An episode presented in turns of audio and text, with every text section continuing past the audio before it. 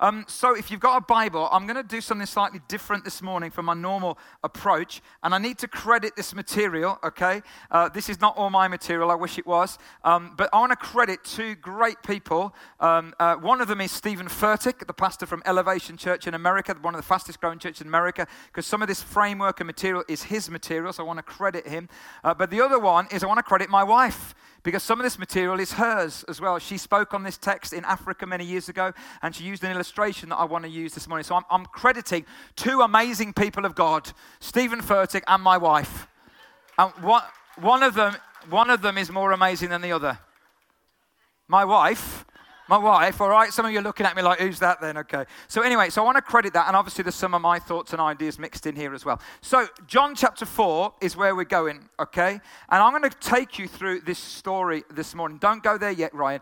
This is the longest recorded conversation between Jesus and another human being in the Gospels. You may not know that. I didn't know that. This is the longest recorded conversation between Jesus and another human being in the whole of the Gospels. Now, Everything in the Bible is important, but the longest recorded conversation between Jesus and another human being has got to be really important. And in this story, we never know this person's name. We only know them as woman. And I think the reason why we never know this person's name is because if we did know their name, this would be Jesus and Martha's conversation, or Jesus and Mary's conversation, or Jesus and Sarah, or whoever else. But because we never know the name, maybe it's easier for you and I to insert our name in. Because ultimately, this isn't a story about Jesus and a woman. This is a story about Jesus and you and me. And I want, to, I want to walk you through the Bible text this morning and pull out some thoughts and ideas around this whole thing of what do we do when we feel thirsty, where and how do we drink. That's what we're going to look at this morning. So, John chapter 4, verse 1. Now, Jesus learned that the Pharisees had heard that he was gaining and baptizing more disciples than John, although, in fact, it was not Jesus who baptized, but his disciples. So, we'll pause there. Apparently, Jesus was baptizing more people than the guy whose nickname was the baptizer. That's interesting, isn't it?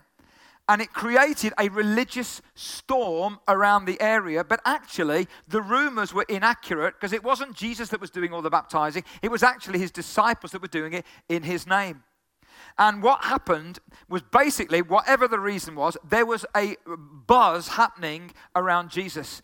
Jesus and the Jesus movement had traction. It was hashtag Jesus, it was all going on.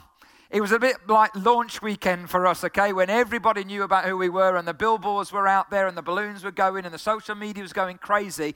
It was all happening around Jesus. So, what did Jesus do? Verse 3 So he left Judea and went back once more to Galilee. When it's all buzzing around him and it's hashtag Jesus and it's all going well, Jesus clears off and heads north. Jesus heads north. It seems a strange thing to do. Verse 4. Now he had to go through Samaria. Again, pause it here. He is Jesus, who's the creator of the universe. He didn't have to go anywhere. But the Bible says he had to go through Samaria. I don't think he had to, but I think he had to, as we'll see in a moment. Now, just to get this into context, some geography. Um, Samaria lies in between Galilee in the north and Judea in the south. So he's in Judea, he's heading north. So, yes, you could say he had to go through Samaria. He didn't, he could have gone round it. Would have taken longer, but he could have gone round it. But he didn't, he went through it. And the significance of going through it is not about geography, it's about history.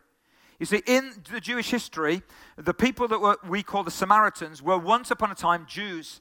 And under the great disper- uh, division uh, of uh, invasions and uh, exile that went on, the northern kingdoms were, were invaded by the Assyrians, and many of them were taken off into captivity. But some were left, and Assyrians came and intermarried with the Jews in a way to try and dilute their faith and their culture and their religion and they went into that. But in the south, those Jews were taken off into Babylon, people like Daniel, Shadrach, Meshach, and Abednego. And even though they were taken off, they eventually came back to rebuild the temple and to rebuild the city walls, but they'd held on to their Jewishness, they'd held on to their faith, they'd held on to their culture. They remained, in their eyes, pure, whereas the guys in the north were defiled. The guys in the south looked at the guys in the north. Okay, some things don't change that much, do they, in terms of all this stuff? They basically looked at the guys in the north and said, You're not real Jews, and we hate you for it. And, and here's the thing for them, you know, hearing Jesus say in, in another occasion, remember Jesus told a parable and he called it the what Samaritan? The Good Samaritan. To a Jew, hearing the Good Samaritan, that's an oxymoron. An oxymoron is when you've got two things which are opposite placed together, like resident alien. Genuine imitation. You ever had that when you're abroad? What's a genuine imitation? Jumbo shrimp open secret, airline food. They're like oxymorons, okay? They're two things that shouldn't exist together. Good Samaritan is an oxymoron. Because for the Jew, when they looked at the Samaritans, they said, You guys defiled yourself. You intermarried. You're not pure. And then 400 years before Jesus, when the guys come back uh, from Babylon to begin to rebuild the temple and rebuild the city walls, the Samaritans offer help, and the Jews in the south refuse the help. They say, We'd have help from anybody before we had help from you. That's the racial and ethnic hatred and division between the Jews and the Samaritans. So Jesus had to go through Samaria. No, he really didn't, but yes, he really did. You see, Jesus will always move away from religious drama to meet the need of a hurting person. I love that about him, don't you? So, where that religious drama is going on and where there's the buzz and the hashtag Jesus and everything's happening and it's creating a bit of you know, conversation and a bit of debate and a bit of discussion and a bit of controversy, he says, You know what? I'm going to move away from that and I'm going to head to meet the need of a hurting, needy, thirsty person, a Samaritan person. That's amazing. So, surely, if he's meeting a Samaritan, he's going to meet the top person in Samaria, isn't he? He's got to be the mayor. It's got to be like a Donald Trump kind of character, or maybe the top sportsman or the rock star in Samaria. Actually, this is who he's going to meet. Verse 5. So, he came to a town in Samaria called Sychar near the plot of ground Jacob had given to his son Joseph. Jacob's well was there, and Jesus, tired as he was from the journey, sat down by the well. It was about noon. Jacob's well is still there to this day, and it's important in Jewish life and history. What I love, though, about these few verses is, is it says this Jesus, tired as he was from the journey. I love that about Jesus, don't you? The creator of the universe in his humanity is tired. I love that because I'm tired too, aren't you? I'm really tired. Me and Alison really need a holiday. I'm sure many of you are tired and you're saying, oh, it's all right for you. You know, I get that. But what I love is that Jesus, in his humanity, understands who we are. He's not this distant, separate, up there kind of God. He is that, but he's the God who, in his humanity, he gets it. He was tired as we are. He was hungry as we are. He was thirsty as we are. He was tempted as we are. He was hurt as we are. He knew grief as we do as well. And I love that because that means he can empathize with us and can meet us right where we are. And then the appointment in his diary shows up. And it's not the mayor, and it's not the Donald Trump of Samaria, and it's not the rock star, and it's not the Ronaldo or Messi. It's not anybody famous. Verse 7 When a Samaritan woman came to draw water, Jesus said to her, Will you give me a drink? His disciples had gone into the town to buy food. This is so wrong in every single way. She's a woman and she's a Samaritan. He's a man, he's a Jew, and he's a rabbi. In Jewish culture in this day, men didn't talk to women, Jews didn't talk to, to, to, Samaritans, and definitely a Jewish male rabbi would not talk to a, a, a Samaritan woman. This was wrong at every single level. And what follows is this longest recorded conversation in the Bible between Jesus and another person. And it starts with Jesus asking her a question Will you give me a drink? Now, before we look at that question, it's really important to note that she comes at noon. Now, that's a crazy time to come for water. Because in Israel at, this, at this, this time, that's the hottest part of the day. But the reason, as we'll find out later, that she comes at noon is that that's the time when everyone else is in their houses because it's shaded, because it's so hot. She wants to come when nobody else is there to see her. Because this woman isn't just coming with a bucket, this woman is coming with some baggage. This woman is coming with some reputation. This woman is coming thirsty. And she comes at noon and she sees this guy sat down by a well. And then he begins to initiate the conversation, not by telling her how much he knows, but by asking her a question. I think that's absolutely brilliant. Now, I want to see ourselves in both of these people in this story. Because, in one sense, I want to see you as Jesus, and I want you to see yourself as the woman. Because we are called, if you're a Christian this morning, and I know you might or not be or listening to us, if you're a Christian this morning and you're a follower of Jesus, we are called to love people like Jesus loves them. Am I right? So, how does Jesus love? I think you see something so important in this. You see, even though this woman comes with all this past and all this baggage and all this reputation, she wants to stay away from people because she's so ashamed. Here's Jesus as a rabbi. He knows stuff. He knows some stuff, as we'll find out later. But he doesn't open up the conversation by telling her where she's gone wrong or telling her how much he knows or by saying how much truth is there. He asks her a question, he invites her into a relationship. You see, questions establish relationship. I am staggered at how many times I have conversations with people when they never ever ask me a single question. And we've been out for dinner with people, you know, even friends and other people. And I'm, I come away and thinking, you did not ask me a single question the whole of our interaction. You do not establish relationship well unless you ask questions. But so often we want to tell people what we know rather than invite them into a conversation. And Jesus used the power of question to draw the woman into something which we'll see in a moment. Now, before we look at the woman, I want us to look at yourself. I want you to imagine then that you are the Jesus character. How do we connect with people and how do we love people like Jesus loves people? Firstly, I think it means it's got to start with people that we actually know. Are we willing to ask each other some questions? Questions help us build relationship. Questions help draw people out. Socrates, the Greek philosopher, developed something called, that's called the Socratic method. He went around uh, developing, uh, discipling, and mentoring younger people, not by telling them how much he knew, but by asking them questions. Because when you ask a question, then the person who you're asking the question of needs to find the answer for themselves. And your job is to guide them and help them to find that. And this was better modeled by nobody other than Jesus, who was the master of asking questions. But I want to suggest that there's also some other dynamic to this. There's people that, how many of you got any friends? It's very embarrassing to put your hands up here for everybody else, I know that. But how many of you love your friends and care for your friends? Okay. Now, here's the thing we can also ask questions in order to help our friends. Listen, when we see or sense that they may be going down a road that is damaging or destructive for them. You see, one of the things that's happened in our culture is that I think we love the friendship more than we actually love the friend. And we see some people in our life and in our world, and maybe young people, you get this. Oh, we all get this. And we so value the friendship because it's because we're part of that as well. And I get that. We don't want to, we don't want to risk losing the friendship. And so when we see something in a friend, we would rather hold on to the friendship than confront the friend. But you can confront the friend in a way that is loving as well as truthful. You see, Jesus, everything that Jesus did was always loving. But everything that Jesus did was also always truthful. Everything that Jesus did was often against modern culture, but everything that Jesus did was always loving and gracious. And I think what we've done in our culture is we've elevated love to this whole kind of top thing where we say, if it's love, it must be true. But I love her, but I love him, but I love it. So therefore, love equals truth. But you cannot separate love out from truth. You cannot just say, because it's love, it's truth. It's actually, is it truth? Then it's love. God is love and God is truth. And Paul says, love rejoices with the truth. Then he says, we speak the truth in love so we grow up into him who is the head. We cannot separate love out from truth.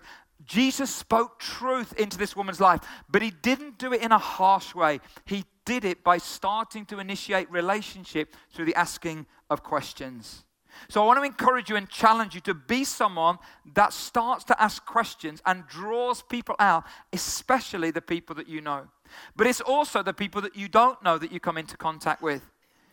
You know, he has this conversation at the well, and, and, and for the younger ones in, in the room, you think maybe this is a small DJ booth. The older ones, you're waiting for the Punch and Judy show, puppet show. I want you to imagine that this is a well.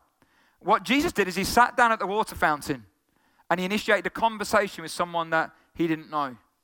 And there will be moments when you and I will connect with people who we don't necessarily know all that well or know at all. And maybe Jesus has put those people together for a conversation. Maybe an opportunity for you to share some life giving water into that situation. This last week, while we were away at conference, um, whole group of us went out for a meal uh, one night and we were sat in the restaurant and uh, we were having a little bit of banter and conversation with the waiter. And a friend of mine who was from another church he does this a lot actually. It's very inspiring. Uh, he, he, was entering some conversation and we all were. And then towards the end of the, of the evening when uh, or the end of the meal rather when the guy came to bring the bill over my friend said to him are, are you the main man here and he said, Well, depends what you mean by main man, a little bit more banter. And he said, How's business going? And he said, Yeah, it's going all right. And he said, You've been so good with us. Would you mind if we prayed for you just as we finish? We just want to pray a blessing over your business.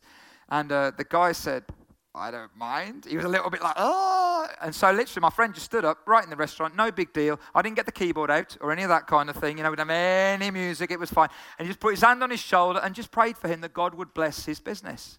He didn't fall down on his knees and say, What must I do to be saved? But what he did do, I think, was he had a, a different experience with people who were Christians. We'd already said that we were Christian ministers. He thought we were joking. Maybe that was the amount of beer that other people were drinking, not myself. But that was a great little interaction. And then on the way home, we, we dropped this guy off, and then there was the of us. There was me, Dan, and Mike, and Simon. And as we came up to the, uh, the roundabout by the Stag and Three Horseshoes, if you know that top of Mucklow Hill, there was a lady who'd broken down in a BMW right on the roundabout, which is so frustrating, isn't it? And we watched all the cars honking at her and going round, and we stopped them and we went in the window. I said, Hey, you all right? He said, No, I'm not all right, with some other words. And we said, Could we help you? So we pulled the car over and we pushed the car away and we, we had an interaction with her. And again, I wanted to pray for her, but her language was so bad about everybody else on the road, I thought, maybe not. So we just kind of said, God bless you, and went. Little moments, little opportunities that you and I get all the time to say, hey, could we ask a question? Could we invite a relationship? Could we share some life? That's not to big us up or me up or us up at all. You get those opportunities all the time. That's the kind of thing that I think God is looking for. And what Jesus did was he used the bucket to draw her to a well. And I want to show you how he did that. So Abby is going to help me. There's no reference from Abby to the woman in the story, so don't even think that. But basically, what Jesus did is that Jesus used the bucket that the woman had to draw it. And so what he did, and we're going to show you, I'm going to track you through this. What he basically did is that every time he asked a question, he started drawing her away from the bucket or bringing the bucket actually to where he wanted it to be, which was the well. And that's what he's doing with you and I. But what we do is that we often still focus so much on the bucket that what we do is that we ask questions and defend and deny, and it pulls us away from the well. And that's why we're so empty. And Jesus is always, always trying to draw her and pull her back to the well. But what she does says, oh, no, no, I'd much rather hold on to my bucket because I'm secure in my bucket because I know what my bucket is.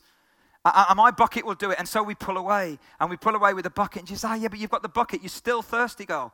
You're still thirsty. What you need to do is you need to come back. You need to come back to the well. And then what we do, you and I, we say, no, actually, I'm all right, thanks. I'll just take my bucket and I'll just run around a little bit more with my bucket. And it goes on and on. Oh, that was a bit. T- thanks, Abby. Thank you. And that's what we do. And you see, I'll, I'll, open that up a little bit more. That's, that's all to this interaction is she's focused on the bucket, but Jesus is focused on the well. And what happens here? Let, us look at it. Verse 9 The Samaritan woman said to him, You're a Jew and I'm a Samaritan woman. How can you ask me for a drink? For Jews do not associate with Samaritans. So then Jesus is trying to pull her. So he draws her closer. If you knew the gift of God and who it is that asks you for a drink, you'd have asked him and he would have given you living water. But then she starts to pull away from the well again. Sir, the woman said, You've nothing to draw with, and the well is deep. Where can you get this living water? Are you greater than our father Jacob, who gave us the well and drank from it himself, as did also his sons and his livestock? And then he pulls about. Jesus answered, Everyone who knows this water will be thirsty again. But whoever drinks the water I give them, because it's not about the bucket, it's about the well Whoever drinks the water I give them will never thirst. Indeed, the water I give them will become in them a spring of water welling up to eternal life. Jesus is trying to draw her to a well, but she's focused on the bucket. She's focused on the bucket. Jesus is trying to draw her to a well. can I just say it's interesting? Whenever you start a question with Jesus like this, you have nothing, Jesus. She says, You have nothing to draw with. You're on dodgy ground. Because here's the guy that takes a little packed lunch and feeds a multitude with it. Takes a little bit of mud off the ground, spits on it, puts it in a guy's eye, and he gets healed from blindness. So don't ever say to Jesus, You have nothing to, because he has. You have nothing to draw with. Oh, he really does. He really can draw. And what happens is that we think the app for our thirst is a bucket, but it's not, it's a well. And then she finally gets it, or does she? Verse 15 The woman said to him, Sir, give me this water so that I won't get thirsty and have to keep coming here to draw water. Ah, oh, there you are, it's the bucket again. You're missing it. It's not about the bucket, it's about the well. Verse 16, so he goes deeper. He told her, Go call your husband and come back. There's an invitation. But verse 17, I have no husband, she replied. Jesus said to her, You're right when you say you have no husband. The fact is, you've had five husbands, and the man you now have is not your husband. What you've just said is quite true. Let me just pause for a moment. This is not Jesus condemning people who've been married a lot of times.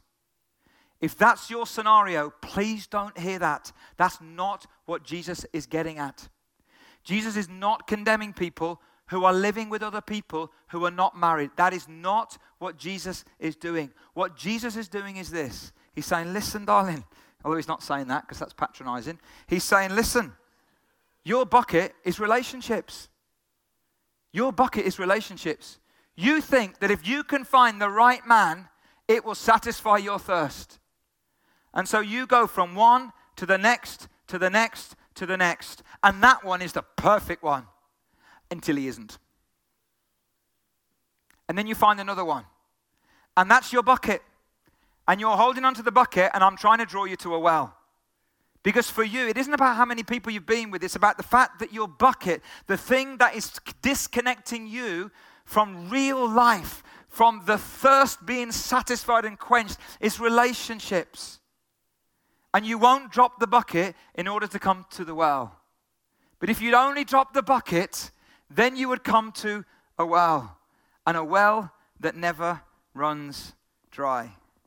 Interesting with this, um, I heard this story this week with, with, this Bible verse is this story of a woman that was getting married and she, she wanted the wedding cake to have a Bible verse written on it. So she phones the baker and she says, Could you ice on 1 John 4 18? Because John didn't just write a gospel, he wrote a letter as well. So the gospel is John and the letter is 1 John. 1 John 4 18, which basically says, Perfect love, love casts out all fear. Great verse. What the baker heard was John 4 18. So he writes on the wedding cake, The fact is, you've had five husbands and the man you now have is not your husband which is a whole different wedding celebration, okay? Definitely. but you see, Jesus didn't give her what she wanted.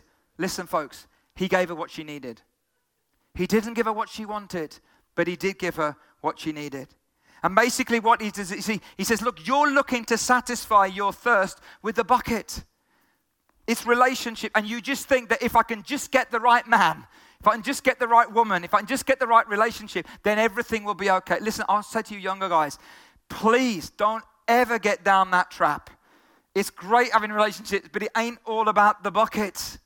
We will not be satisfied by just running around with buckets because what we do is this we say, okay, well, that's not working, so I need to get maybe a, bigger one. Is that bigger? A different one. Maybe my bucket is popularity.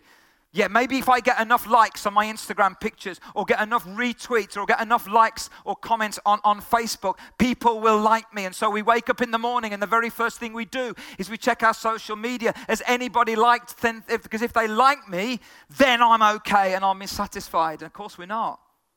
Because not enough. Because that's a bucket, it's not a well. Okay, so maybe it's not popularity. So maybe, maybe I, I know. What about what about success? What about success? Because that's going to make me brighter and bigger, isn't it? So if I'm, if I'm successful, if I earn lots of money, if I do lots of great things in my context, if, if the church gets big or, or I get to preach at bigger things, that's a bucket, that's not a well.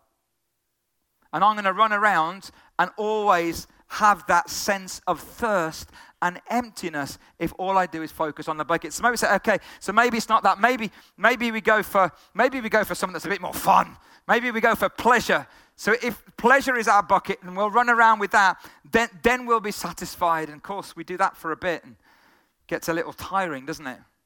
So it doesn't, it doesn't scratch the itch. Because that's a bucket, it's not a well. So, so maybe we say, okay, what, what about then? Okay, not pleasure. Let's go to the other extreme. Let's go to hard work. Let's go to hard work. Let's do some purpose. Maybe for you younger guys, it's exams. Okay, you should work hard in exams, all right? I'm not saying you shouldn't. But maybe if I could work really hard or, you know, get a great job or, or pass all my exams, get to a great university or get a hot, if I could just be hard working. But that's a bucket, it's not a well. And Jesus is saying, why don't you drop your bucket and why don't you come to the well? Because the well is where I'm at. The well is where I can satisfy that thirst. The well is where you can drink. And so uh, maybe we say, well, okay, and, and maybe like the woman, and I had this one, and Alison said to me, You're surely not going to say love bucket, are you? And I said, Darling, you are a prophetess. Maybe for us it's love. We could just fall in love. That's a bucket. So maybe say, okay, none of them then. Maybe then I need to get me a really, really big fancy one. This one's from Hagley, by the way. a really big fancy one that looks really cool and vintage and all that. That'll do it, won't it? But it doesn't do it, does it? I get a bigger car, that'll do. I get a bigger house, that'll do.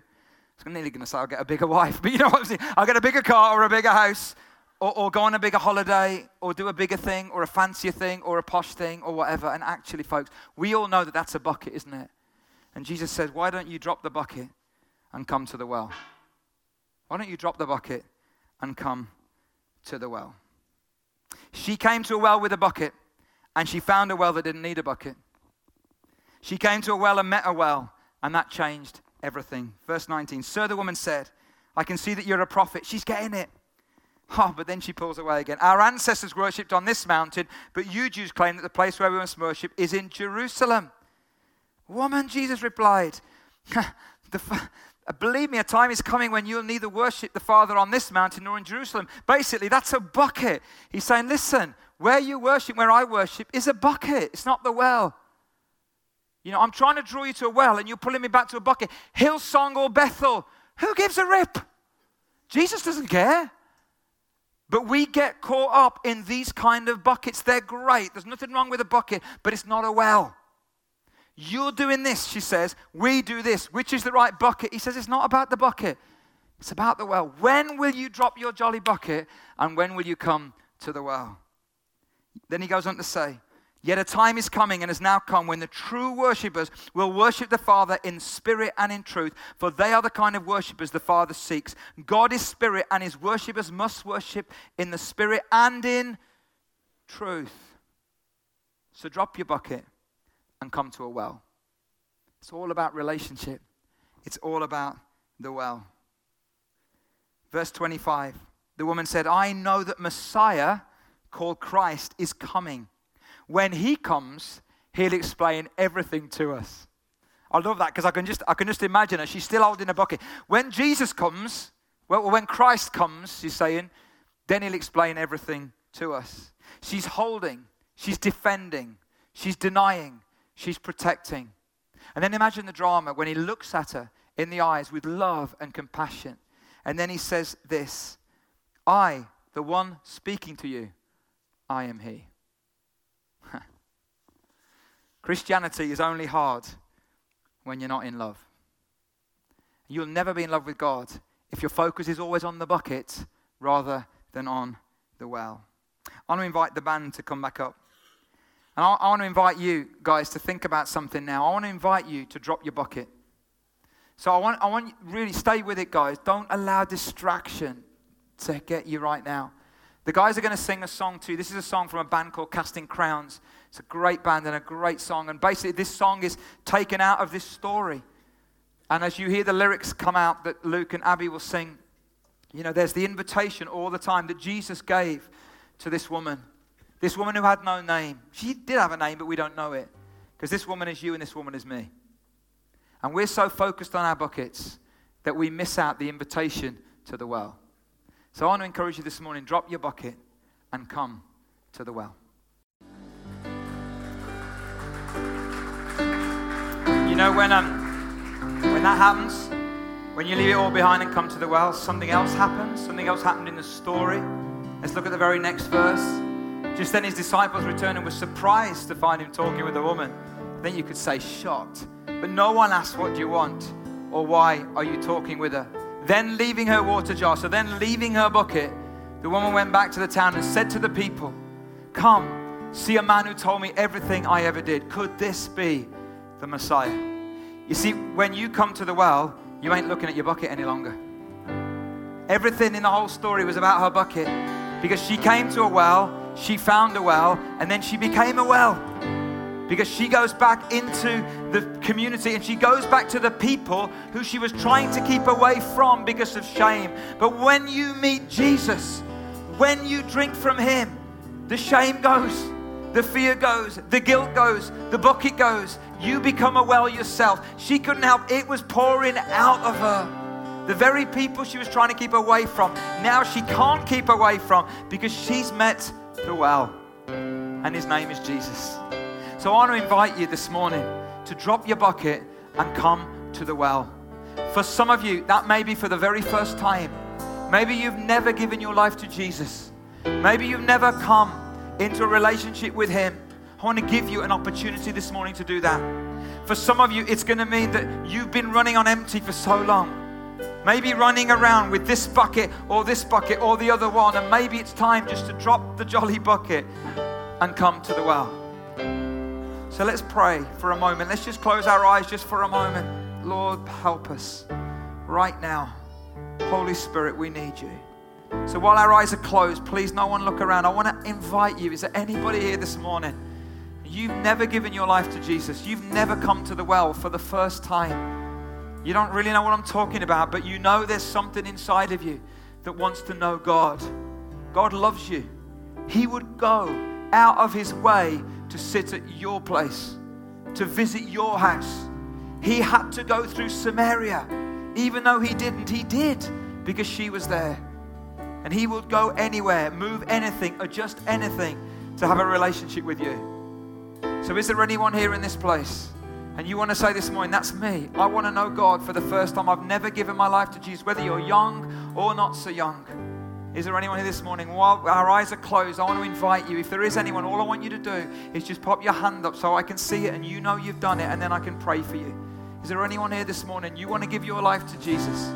You know you've been. Thank you at the back. Thank you, sir. Is there anybody else? Thank anybody else? Hallelujah. Father, we want to thank you. God, the Bible says that there will be rejoicing in heaven when one person comes home. God, we celebrate. We celebrate that this morning and we say, Thank you, God. And Father, for the rest of us, Lord, maybe we're running on empty. Maybe some of us are running round so busy, so focused on the bucket that we missed out on the well. And Lord, today we want to drop the bucket and we want to come to the well. In Jesus' name. Amen. I want to invite you to stand. And how I want to ask you to invite you to respond this morning is in two ways. Let's stand together. For some of us, I want to encourage you to respond in worship as we're going to worship now. We're going to sing a great song we've been learning here. It's a song that we sang quite a lot at the conference this week as well. And this speaks about life. It speaks about breath. It speaks about energy. It speaks about what God has done in our life. It's all about relationship. And I want to invite you to respond by worshiping Him this morning, right where you are. But I know for many of us, we need to also acknowledge that we've been running on empty for way too long. And so I want to invite you to acknowledge that, to drop your bucket and to come to the well. The well is not me, the well is not us, the well is Jesus. But in order that you know that that's what you're doing, I want to invite you to come out to the front and someone will love to pray for you. Or maybe if you don't want to do that, maybe you touch the not the person next to you and say, hey, would you pray for me? The first service, we had people praying for each other all over, and then we had people at the front. It was beautiful seeing people drop their bucket and come to the well. So, as we worship, for some of you, maybe you want to just respond by worshiping God where you are, but some of you know that you've been running on empty for way too long. And as Jesus would say, drop your bucket and come to the well. We would love to pray for you this morning. Thanks, guys. You give life. You are love.